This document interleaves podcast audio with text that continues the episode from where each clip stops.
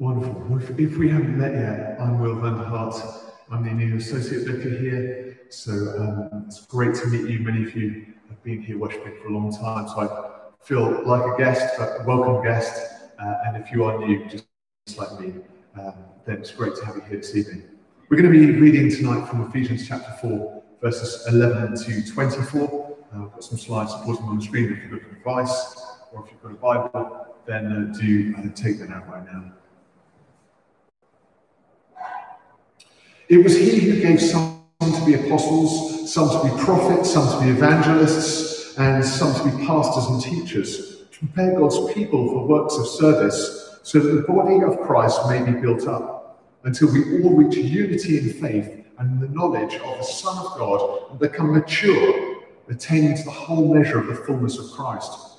Then will we no longer be infants tossed backwards and forwards by the waves, and blown here and there by every wind of teaching, and by the cunning and craftiness of men in their deceitful scheming. Instead, speaking the truth in love, we will in all things grow up into him who is the head, that is Christ. From him the whole body, joined and held together by every supporting ligament, grows and builds itself up in love as each part does its work. So I tell you this, and insist on it in the Lord, that you must no longer live as the Gentiles do, in the futility of their thinking. They are darkened in their understanding and separated from the life of God because of this ignorance that is in them, due to the hardening of their hearts. Having lost all sensitivity, they have given themselves over to sensuality, so as to indulge in every kind of impurity with a continual lust for more. You, however, did not come to know Christ that way. Surely you heard of him and were taught in him in accordance with the truth that is in Jesus. You were taught with regard to your former way of life to put off your old self, which is being corrupted by its deceitful desires, to be made new in the attitude of your minds, and to put on the new self, created to be like God in true righteousness and holiness. Well, today, as Tim has said already, is our final sermon in this series of vision uh, here at Saint Dionysius, that we are uh, growing mission-minded disciples who live for Jesus wherever they are. This is, this is the mission of this church, and so far this term we've explored what it means to be a disciple, what it means to be mission-minded, and what it means to be salt and light wherever you are. And t tonight I just want to pose that question to you, but how do I grow? How do I grow in all of this? And I want to say to this that Christian growth, like many aspects of our faith, is both an immediate identity and a developing identity. So when you invite Jesus into your life, you become a Christian. But then you begin this journey of what it looks like to become more like Christ. And you know, this is a journey that's true for all of us. You can become a Christian thirty seconds before you die, and you'd have a full identity of being a Christian, but for those thirty seconds, you begin the journey of what it looks like to become more Christ-like. Now, for those of us who've been, uh, become Christians at a young age, I became a Christian, I made a first commitment to Jesus aged about five. That's quite a bumpy journey, because I, you know, I took on the identity of what it looked like to be a Christian as a child, but then I spent a life working out what it looks like to grow into the fullness of the identity of being a Christ follower. And so here in the room, we will have to accept that it's not enough to say, I am a Christian, although that is, in a sense, a complete statement. It, it has to be co-joined with the idea that I am a Christian and I am growing in the likeness of Christ. For some people, being a Christian is like having a very expensive credit card in their wallet. They know it's there, so it's like an insurance scheme, especially if they're on holiday and they, they might have some expenses incurred that they didn't anticipate. But they never really want to use that credit card because the, you know, the repayment scheme is, is far too expensive. So, so, so it's having it there that's a comfort, but actually we don't really want to use it. But I want to say to you this, that being a Christian is not sort of a static experience. It's not a get out of jail free card. It's not something we bank and kind of just lean on or file away for a difficult time. Being a Christian is an organic journey of transformation and growth. In our reading from verse fifteen, it sets the ambition for growth. And it's like the picture of flowers on a packet of seeds. I, I sent my lovely wife Louie into the um, garden centre yesterday because we did a, a little activity with the children this morning. You know, when, when you actually buy a packet of seeds, it's pretty disappointing. You pay, pay three pounds fifty for, for this envelope of paper that weighs basically nothing. And inside are a small number of seeds. And you, you do feel robbed. But you know, when you buy a packet of seeds like this, it's not the weight of the seeds or the quality of the packaging that makes you feel like you're spending good money. It's always the picture on the front. You, you, this is a pack of gerberas. Now, you know, the seeds are, are miserably small. Here they are. They're pretty much weightless. But according to the packaging, these gerberas will become these incredible flowers. So I could tell you this. Each one of those tiny seeds is a complete gerbera. Do you feel satisfied with that? Do you, do you want to decorate your living room with gerbera seeds and say, I've got a, a, a host of fantastic gerberas in, in my living room. You'd like to come and see them and enjoy them. Because I want to tell you, they're a full gerbera, everything that's needed. Every gerbera bit in the D N A of these particular seeds is one hundred percent gerbera. But they just haven't demonstrated yet the fullness of what it looks like to be a gerbera. And that is, you know, if you like, the analogy of what the Christian life really looks like. Are we going to be infants tossed around by all sorts of teaching, never really growing up? Or do we want to grow up into the fullness of what it looks like to be followers of Jesus Christ? Because the reality is, you know, growth is not really an option. If we choose not to grow, we're basically saying we're just going to atrophy and die. We're never going to become anything in the kingdom of God. And I, and I feel a, a pain, you know, in, in the church at large that is populated by so many people who still believe that Christianity is some sort of insurance scheme for the moment they die, not a life to live now, not a growth experience, not a transformation of their lives for the glory of God. And I think in a broken, hurting world, this is the time when the church needs to grow up and show them what Jesus really looks like. So how do we grow? Well, firstly, we need ambition. We need to put a stake in the ground. In verse thirteen, it says, we're trying to attain to the whole measure of the fullness of Christ. There's no half measures in the kingdom of God. Don't say, just try and be a little bit Christ-like. As a teenager, I remember thinking, how much of being like Jesus do I do I really need? I mean, can I get away with being a bit like Jesus in this way, but not really a bit like Jesus in this way? So I kind of do a deal with God. Like, Jesus, I will talk like you, but um, I will not drink like you. So this is the kind of thing, you know, if I can trade one for the other, you know, then, then I can find a half measure of being a Christian. And so often we settle for that idea that I can, I can half grow as a Christian. I can grow my leaves. I just won't grow any flowers. I can grow my stalk, but you know, I, I'm not going to. I'm not going to grow any petals. But you can't half grow a gerbera. It's either growing or it's not growing. You can't accept any half measures in growth in the kingdom of God. We're all into grow. We're not into grow at all. You've got to decide, like, actually, am I into grow? Because if you're into grow, you're growing in every area of your spiritual life in order that you might become much, much more like Christ with a, with a, with a stake in the ground of saying, actually, there are no half measures here. You know, in, in, on the American frontier, it's, it's, it's not a beautiful story, but you know, they used to give the pioneers a stake. And, and you, know, you, would, you would literally gallop out of that place or on your horse with your stake to find a piece of land. And there would be a lot of other people galloping too. Uh, and, then, and then you would find a plot that you thought was potentially good, and then you would hammer your stake in the ground. And that would be your life's work. You know, I put my stake in the ground. I'm going to grow something in this land. You know, I'm one hundred percent committed. And I guess I want to ask you tonight, are you ready to put a stake in the ground for your growth? Nothing's grown yet. Like, I'm just challenging you for that. And I'm just saying, you know, are you going to put a stake in the ground in expectation that that plant is going to grow, that that field is going to grow, that your life is going to grow? In this season of COVID, I, I, I've seen deflation, and I, I, I'm, I'm, I'm, you know, I've struggled, as Tim knows, with, you know, with the broad auspices of what it looks like to be an Anglican. Because I feel like somewhere in the echelons of our church, people have suddenly lost aspiration. And, and it's not felt to me like hope has been ringing out from our, uh, our church.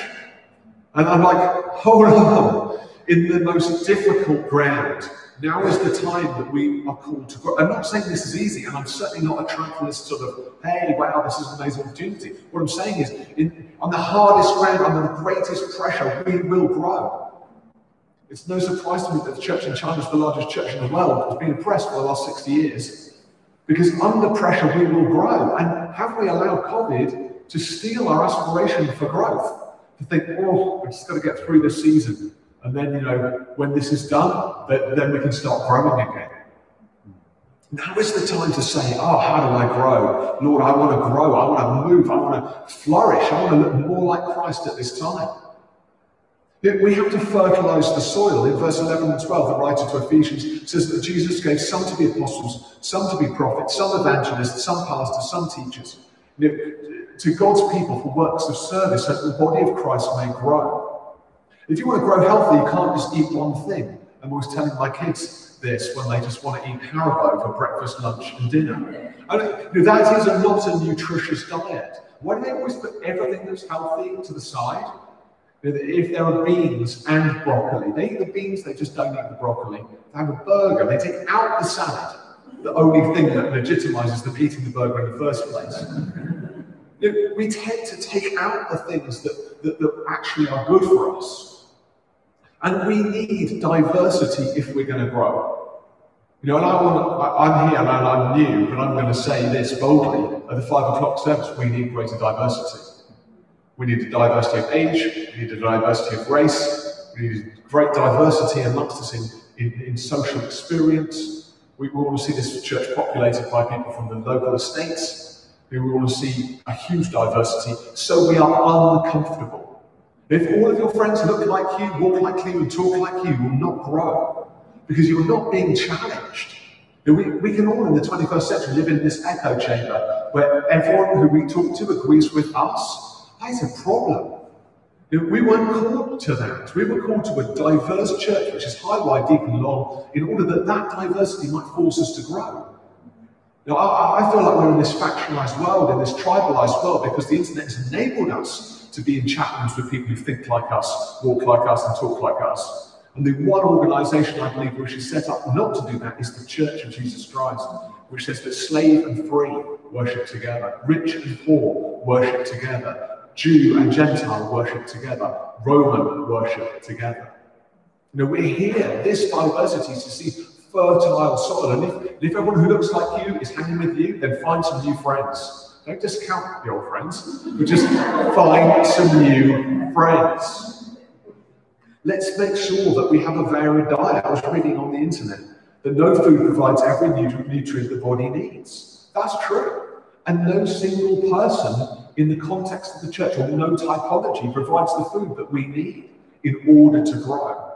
As a Christian disciple planted in the soil of the church family, we need this diversity of nutrients so the body of Christ might be built up. You know, it sounds amazing on one level. We're like, oh, yeah, I really want that. It's really hard. You know it's hard.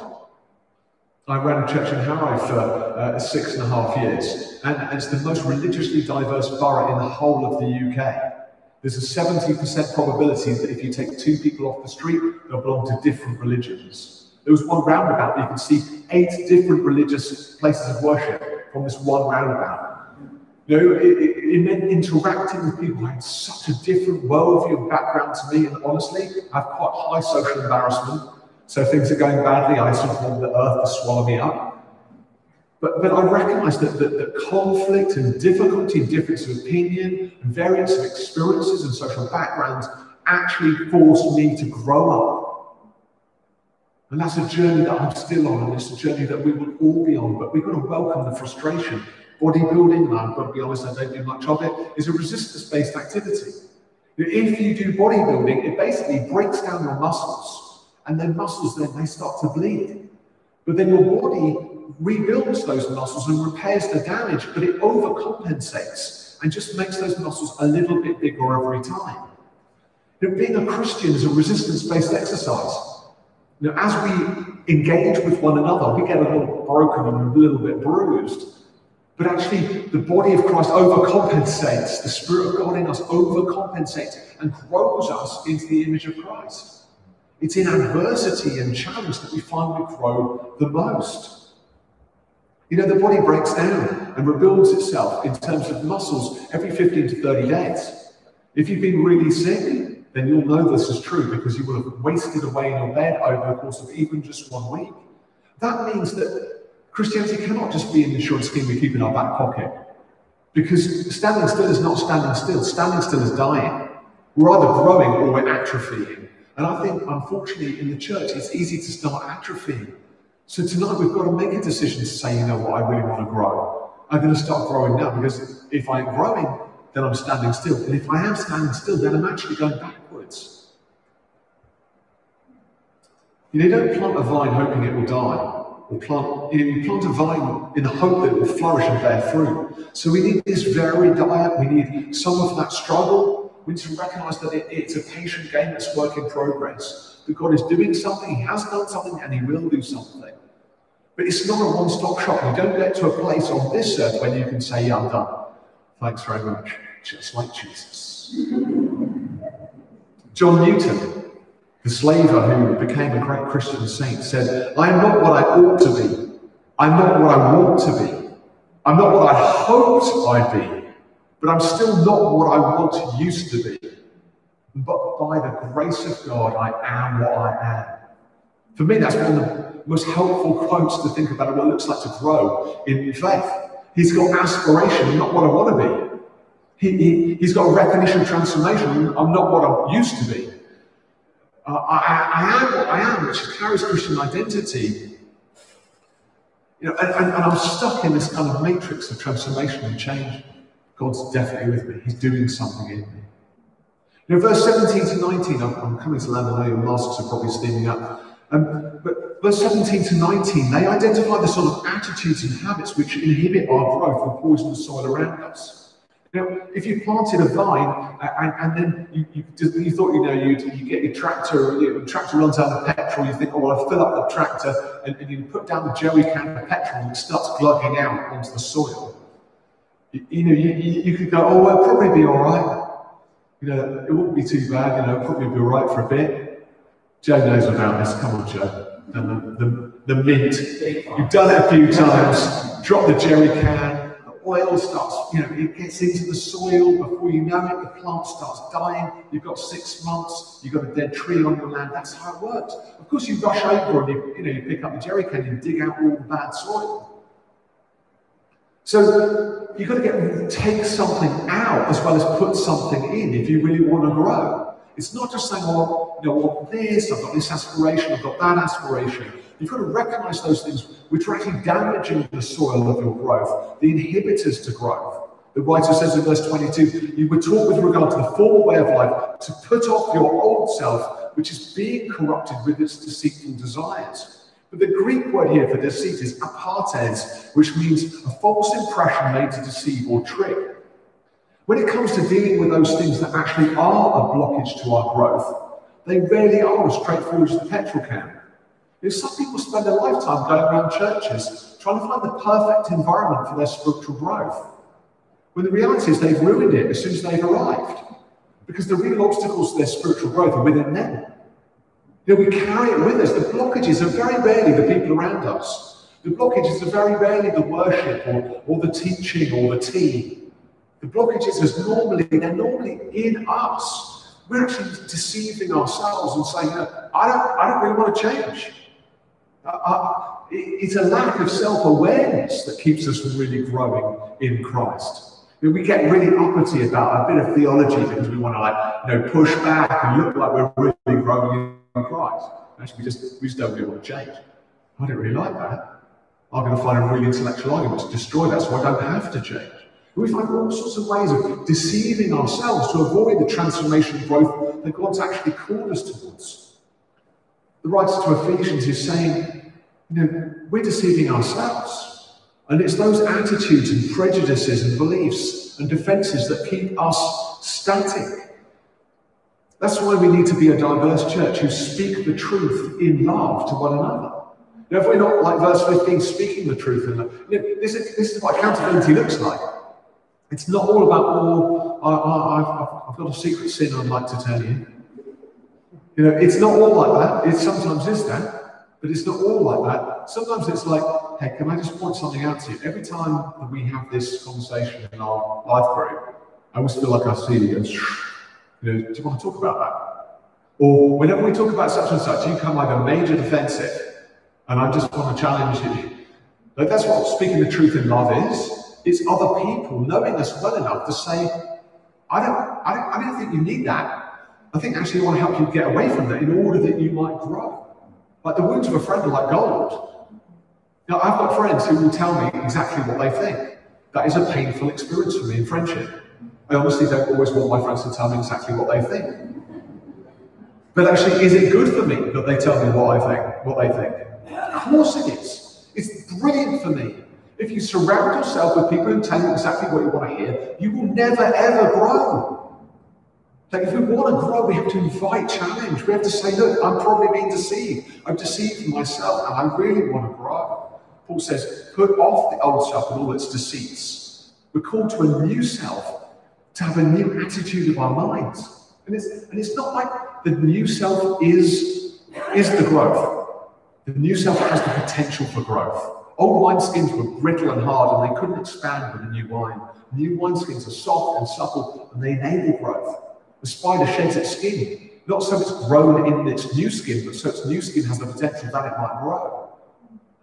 Hermit crab has to let go of small shells if it ever wants to become a big hermit crab. And we've got to let go of those things that are inhibiting our growth in order that we might grow. But it's much more than us doing it to ourselves. When, when Paul says about changing the attitudes of our minds, he uses the word pneumatis, meaning the spirit, the spirit of your mind. In Romans eight sixteen, it says that the Spirit himself testifies to our spirit that we're children of God. I, I don't believe in the kind of pull up, uh, you, you know, you pull up your bootstraps, you know, work harder, beat yourself up a bit more about not being a good Christian disciple. That tends not to work. It's the Spirit of God that works. Like, we have to have the intention and the expectation and the desire for growth. But then we have to say, God, I'm really open for this. Like, and that's a dangerous prayer. Now, will you come and fill me with your Holy Spirit in order that I might grow?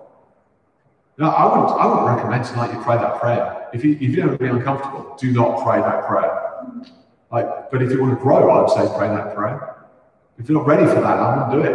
I just say, Lord, I'm not really listening. I'm not really ready to grow, so just leave me alone for a bit longer. I think that's okay.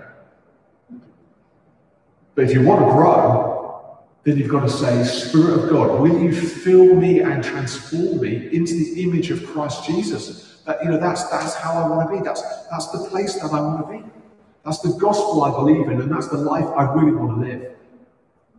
And I, I believe that today, you know, if a number of you wanted to pray that prayer, I believe that we would see transformation in our church and in ourselves and in one another and in, and in me and in Tim. Now, we, we all need this growth. We, we're not talking to you as people who have grown up Christians, because we're all, we're all children of God. But, but we'd like to grow more, and I hope that maybe some of you would like to grow more too. So if you'd like to grow more, why don't you stand and let's conclude our service by just waiting on the Spirit of God for a few moments. Honor us, God, God. Just open your hands if you're ready to pray a prayer that says, Jesus, I want to I want to grow. Jesus, I want to pray right now for every single person in this room, including myself, that, Lord, we would have a disposition for growth. And Lord, tonight we want to we want to put a stake in the ground and say we have expectation to grow into the image of Christ. We've seen the packet of seeds, and we've seen the beauty of our Saviour, and we, we are we are lost in, in love and wonder and awe that we might even grow into the fullness of what it looks like to become children of God. And that's what we are. But Lord, we cannot do this work on our own.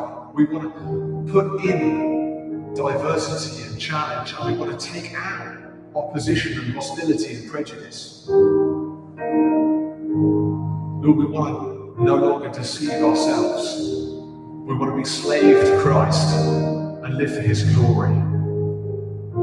And so we pray, Spirit of God, this is beyond us, Lord, as you know. We, we are willing, but our flesh is weak.